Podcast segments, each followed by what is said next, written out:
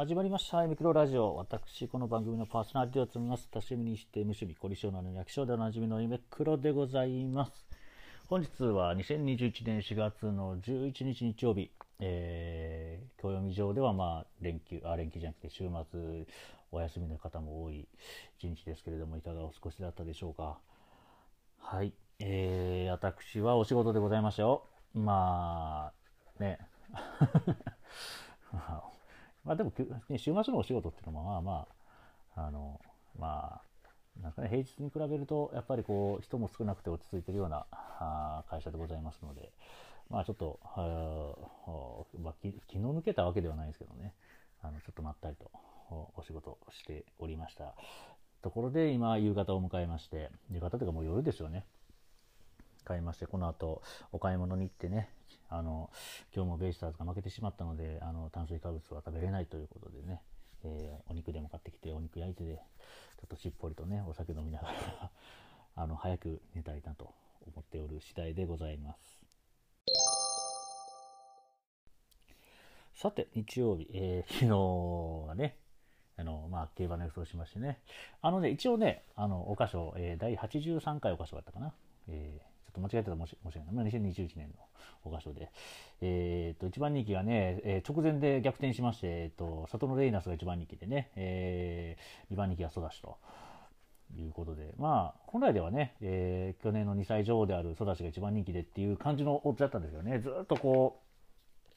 競って競って最後に、最後、もう一回逆転したのかわかんないですけどね、僕がそのテレビで見てる限りでは、サトノレイナスが一番人気で。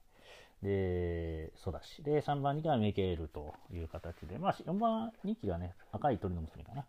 ていう感じでね、えーまあ、そこからちょっとこう、オッズも上がっていっている感じでね。いやー、でも見応えありましたね、レース自体はね。いやー、ソダシ強しでした、本当に。あのーね、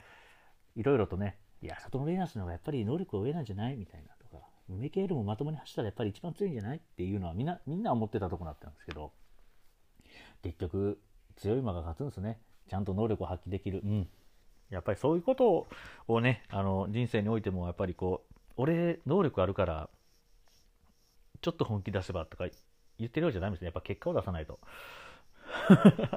そこに例えるんかいっていう感じですけどね。まあまあでも、桜花賞、これで育ちがね、勝ちまして。でね、能力もすごく感じさせるまでね、あのーまあこの後、えっ、と、このオメス馬路線はね、この次は次、オークスという、えーレースに行きまして、そこはね、今回の 1600m から 2400m とね、もう1.5倍の距離になるので、だからそうなると、こう、ちょっと、対応できる馬と対応できない馬っていうので、かなりの力差が出て、出てこう、あれ？やっぱり2400は無理だったのかなっていうところも含めての、えー予想になるのでね。でもね、ソダシは多分強いと、まあまあ、サトノレイナスは僕も桜花賞前からね、多分オークスには向いた馬で、じわじわとこう、まあ、もちろん切れる足っていうのもね、今回もすごい34秒台の頭のね、すごい切れる足で伸びていったんですけれども、もうちょっと東京コースとかのその直線の長いコースで、あの、しっかりと、まあ、ただ、ただでも、じわじわと伸びてきて、最終的にすごいトップスピードに乗るイメージなんですけど、果たしてそのトップスピードをずっと保てる馬かどうかっていうのはちょっとまた未知数なのでね、そのレイナスが向いてるのか、ソダシがやっぱり強いのかっていうのはね、やっぱりそこもオークス直前になるとまたそういう予想になると思うんですけれども。いやでもこの2強はね、あのこのまま無事、両馬とも無事でね、あの今年の3歳のメス馬路線、ヒマ路線を盛り立てていってほしいなっていうところでございますね。うん。いや、面白かったです。まあ、馬券もね、一応抑えない馬券が取れたので、あのひどいことにはならなかったんですけども、はい。という感じでございます。さて、えー競馬の話はこれぐらいにしまして、あと何の話をしようかなと、まあ、今ちょっとこう録音する前に考えたんですけども、別な、まあ、ゲームの話も今週しましたし、今週というかね、あのちょっと前にしましたし、で競馬の話もしますし、あと、まあ、趣味でいろいろとあるっちゃあるんですけども、最近の、本当に直近の話ですけど、なんか急に、まあ、まあ、YouTube たまにこう寝る前とかにパーッと見るんですけども、なんかたまたま出てきたあの女子プロレスラーの方々、特にあの今、今は何です何ですか、スター、えースターダストじゃない、えっ、と、なんかありますよね。結構有名な団体さんが、とかいろいろあるんですけど、ああるみたいなんですよね。ちょっと僕、その辺は、あの、あの知識不足でありますけど、昔、その、よく全女、全日本女子と、えー、LLPW って言われる団体が、お前、こんな、そんなことも知ってるのかって話なんですけど、ちょうどそのところ、まあ僕名前ぐらいしか知らないんですけど、あの、プロ、あの女子プロレスラーの方々。まあ、有名なところで言うと、例えば北斗晶さんとか、ですかね、テレビで出てくる人で言うと、あと、じゃがいこたさんとか、ああいう方々が、まあもちろん活躍された時代とかで、ちょうど、まあそういう人たちの、その、が結構その YouTube チャンネルやっぱり立ち上げてらっしゃって、で、まあいろんなトーク、昔のその、自分が現役時代はこういうことがあったとか。っていうのを結構語られてる動画を見てると、案外面白いなと。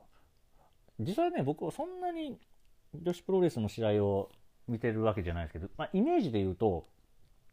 なんか男子に比べてとんでもない技をやっぱ体重軽い分っていうのはあるんでしょうかね。なんか結構大丈夫っていうような技を、あのー、されるのが、その男子と比べて女子プロレスっていうイメージがあって。でかつあとあれですよね、その極悪同盟を筆頭にその悪役ですよね。え、ダンプ松本さんとか、ね、ブルー中野さんとか、デビル正美さんとか、ね、あのー、アジャコングさんとかね。ああいう人たちのそのなんか一斗缶とかこう木刀を持ってみたいなところのそのヒールプレーっていうのも含めてこうもしこう工業として面白いスポーツとしてっていうのがね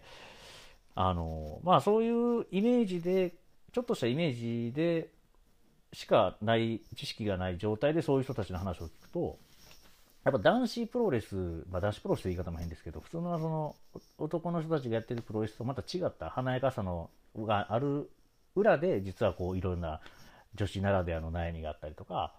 だから実はこういうこの先輩はこういう人ですごくいい人だったみたいな話とかっていうのはねなんか面白いなっていうのでついつい最近見てしまってる YouTube チャンネルのその部類ですかね。いやなんかあの YouTube って最近その登録チャンネルはもちろんね登録チャンネルのボタンを押せば登録チャンネルのその最新動画みたいなのがねあのバーッと出てきたりとかであのまあそれから自分のあの、まあ、登録してるからにはその自分の好きなあの動画ばっかりなはずなんですけどもなんかそこでいろいろ探すよりももうなんか最初のなんかおすすめ画面みたいなところに出てくるやつああこれ面白そうああこれ面白そうで見ていくとどんどんどんどん違うチャンネルの方に行ってたりとかしていやもうなんか結構今チャンネル迷子になってる 感じですね。YouTube に関しては。まあでも YouTube の一つのそのまあなんすかね問題点ではないんですけどその YouTube ユーザーを一つ引きつけるっていうことに関してはやっぱりそういうところでこう YouTube 自体もいろいろとこうなその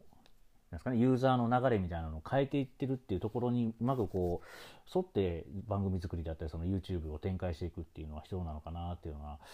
なんかまあ僕なんかそんな何の知識もない人間が、まあ、見ててもそう思うぐらいなんでいややっぱ YouTube、まあ、もちろんその芸能人の方々がもう YouTube に参戦されてもそちらの方を皆さん見られ,、まあね、見られてしかもテレビよりも面白い内容でやるっていうところでもう一つ動画コンテンツとしてかなりかんもう一つの本当に完成されてし完成されすぎてしまってるところっていうのは今のこの2021年の YouTube っていうか動画コンテンツの、まあ、一つの流れなのかなっていうのを今ここに記録しまして、えー、これがこのポッドキャストがあと10年後に聞かれた時にいや2021年ってそうかってなってるのがね果たしてどうなんでしょうかね。まあまあこれが10ね本当10年じゃなくても本当23年後にもどうなってるかっていうのがこれこそまあ懐かしいと思ってもらえるようにいろいろ話しておくと例えばねアプリで言うとスノーとかそういうねなんかこう写真をこう加工するアプリだったりとか最近で言うと何ですかねあのライブで言うと例えば、えー、ポポコチャ？ポコチャとかでしたっけ？えっ、ー、とじゃない TikTok そうそう TikTok とかポコチャとか17ライブとかなんかねそういうのもなんかこう女子高生とか女子中学生あたりのこ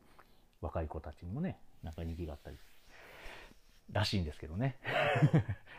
僕はもう YouTube 一本と、あとまあ最近 Spotify という、まあ、まあこれも前話したんですかね、その、えっ、と、音楽の、え、ストリーミングサービス、まあ、っていうところ、まあこの、えっ、と、ポッドキャストもね、あの、アンカーっていうソフトから、えっ、と、収録っていうか、あの発信しまして、でアンカーがそのスポ、え、Spotify であったり、例えば Google ポッドキャストであったりっていうところに、えっ、と、拡散して、勝手に登録してくれるっていうところが、まあ、アンカーの使い勝手のところ。まあ、この話もなんか前したような気がするんですけどね。まあまあ、そういう形で、スポティファイっていうのがね、一つ、僕の中でも結構こう、無料で使えて楽しめる。まあ、あと、まあ、あれですかね、えっ、ー、と、Amazon プライムのプライムミュージックとかも結構ね、あの、本当に、まあ、あれは一応月額払月額になるんですかね、払ってますけど、あの、まあ、しっかりと、あの、楽しめるコンテンツとして、まあ、まあ、ただより高いものはないっていうのはありますけど、あの、まあ、利用させていただいているところでね。でまあ、だから、あの、まあ、ポッドキャストやる一つの原動力にもなったり、要は音声っていうのはね、そのながらでも聞いていただけたり、あの、結構ね、あの、簡単に親しめるというか簡単に楽しめるその場面場面を選ばないっていうところで、まあ、これこの放送も皆さんどういう感じでお聞きいただいているのかは、まあ、人それぞれ、ね、寝る前であったり電車の、ね、電車とかそう移動してる間であったりね、料理作りながらの時にこう流していただいたりとかいろいろあるかもしれませんけれども、ね、私はポッドキャストの世界で生きていく身として頑張ってまいりますので、え今後もともよろしくお願いいたします。はい、えー、というわけで今回が、えっと、第10記念すべき第10回放送だったんですね。今 あのエンディングで気づきましたけれども。まあまあ10回放送ということで、まあ、毎日ねもう本当やっつけでやってる放送もほとんどてか大体って言わなくてほとんどってしちゃいましたけど、まあね、やっつけでやってしまってるのは、まあ聞いてもらえると大体、あ、これ台本何も考えずにやってるなっていうのは多分、あの、感じてもらえるような、あの、放送も多く、本当申し訳ないところで、そういうところはまあ自分も、えー、ね、戒めにして、あの、しっかりと皆さんにおあの聞いていただけるような放送をね、目指してこれからも精進してまいりますけれども、はい。えっ、と、明日第11回からまた新しい週と月曜日から始まりまして、今週は特に、いや、まあ特にっていうかまあいろいろね、えー、大体週の半分ぐらいはもうなんかご飯食べに行ったりとか、そのね、夜、あの、ま私部活という名前で、まあ会社のスペース借りまして、ちょ、あの、超ディスクアップっていうね、あの、面白いスロットゲーム、まあ、スロットマシンを使った、まあ、ゲームって言った方がいいと思います。あれはスロットっていうとね、なんか、ビタ押しっていうの技術がないとスロット遊べないみたいなあのちょっと偏った意見になってしまうので、まあ、あくまでもスロットマシンの要は性能を使った、まあ、ゲームというところでね、ショーディスクアップというのは、まあ、そのビタ押しが好きな人たちとね、夜3時間ぐらい和気あいあいとさせていただいたりとかしておりますけれども、そうですね、もう10回過ぎて、まあ、4月のうちに1回ぐらいは、ちょっと実験的に、あの、ツイキャスをやりつつ、えー、録音しまして、そのツイキャスの一部をこのポッドキャストに載せて、こう、ちょっとライブ感ある。まあ、いつもね、こうやって一人語りなんで、あの、そういうのもちょっとね、あの、お試しっていうか、私もやってみたい、あの、コンテンツというか、あの、放送の一つなので、ちょっと今月中にはね、まあ、今週にできるかどうかわかんないですけども、まあ、やっとね、あの、ととりあえず10日、あ0回放送決めた11日、まあ、4月の1日からスタートしまして、11日一応欠かすことなく、えー、放送できておりますのは、まあ、えー、私のやる気、まあもちろんのことを、えー、この放送を聞いていただいている皆さんをのことを想像して、えやる気とさせていただいておりますので、これからもね、あの、もうまとめ聞きするのが一番早いと思います、寝る前に。あの、特に Spotify 僕使ってるんですけど、Spotify はなんか自動再生でね、あの、例えば第1話終わりました、エピソード1終わりました、エピソード2みたいな感じで、で、好きなとこで読めれますし、あの、まあ、そのまま寝ちゃったらね、もうそのままで終わっあの、勝手に、あの、垂れ流しで、あの、僕の再生数が上がるみたいな、ラッキーみたいな。いや、まあ、それは置いといて ですけど、あの、結構 Spotify 使い勝手よかったですね。で、本来は僕、あの、Apple のやつ、やっぱり iPhone のあの、なんですかね、ミュージック、マイミュージック的なやつ、あ、iTunes ですね、昔で言うところの。iTunes のとこのポッドキャストで登録していただいて、勝手にあの iTunes にバッてつなぐと、自動的にダウンロードすると思うんですよ。昔僕、ポッドキャスト聞いてたので、iTunes で。それやと、それにね、もう登録できると、あの iPhone ユーザーの方は家帰って、そのパソコンにあの iPhone つなぐ習慣がある人は、もう勝手にもうミクロラジオ入ってきて、そこいらんしってなるとは思うんですけど、あの、聞けますし、ちょっと Google のね、あの、ポッドキャストはもう登録終わってるんで、あの、まあ、アンカーのこの僕の、えっ、ー、と、アカウントのところに、その、えー、Google のポッドキャストの多分マークあると思うんで、それをしてもらうと、もしかしたらその Android の方はそこからも登録できたりとか。まあ、Spotify はね、あの、簡単です。あの、Spotify のアプリダウンロードして、えっ、ー、と、カタカナで夢黒って検索入れて、ポッドキャストパッて検索かけたら、僕の夢キロラジオが出てくるので、それをフォローすると、Spotify を起動した時に自分のフォローのところの、えー、フォローしてる、えー、コンテンツ、例えば音楽のその、えー、プレイリストであったり、とかっていうのがもう表にバンってるので、もうそこのユニクロラジオのアイコンポンと押してもらえれば、えー、最新のやつも、えー、とか、あの過去の、えー、アーカイブも聞けると思うので、僕はぜひね、Spotify をね、別に Spotify の回し物ではないですけど、Spotify をね、利用していただいて、まあ一番いいのは、まあ僕アンカーでやっぱ、あのー、配信してるんで、アンカーをね、えー、登録していただければ、まあすぐにね、えー、僕のこの、え、今の、